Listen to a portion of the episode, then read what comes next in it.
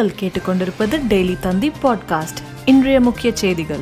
பெரியார் பிறந்த நாள் ஆண்டுதோறும் சமூக நீதி நாளாக கொண்டாடப்படும். செப்டம்பர் பதினேழாம் தேதி உறுதிமொழி ஏற்கப்படும் என சட்டப்பேரவையில் முதலமைச்சர் ஸ்டாலின் அறிவிப்பு. பத்திரப்பதிவு முறைகேடு குறித்து விசாரிக்க சிறப்பு புலனாய்வு குழு அமைக்கப்படும். சட்டப்பேரவையில் அமைச்சர் மூர்த்தி அறிவிப்பு.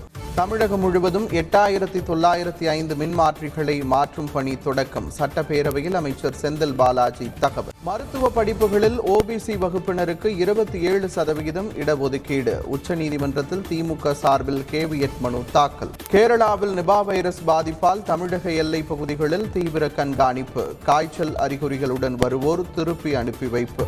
கோவையில் ஒருவருக்கு நிபா வைரஸ் பாதிப்பு என்ற தகவல் தவறானது. கோவை ஆட்சியர் சமீரன் விளக்கம். பத்து மாதங்களாக வேளாண் சட்டங்களுக்கு எதிராக போராடும் விவசாயிகளுக்கு ஆதரவாக செப்டம்பர் இருபத்தி ஏழாம் தேதி பாரத் பந்த் இந்திய கம்யூனிஸ்ட் கட்சி அறிவிப்பு. மேலும் செய்திகளுக்கு டெய்லி தந்தி டாட் காமை பாருங்கள்.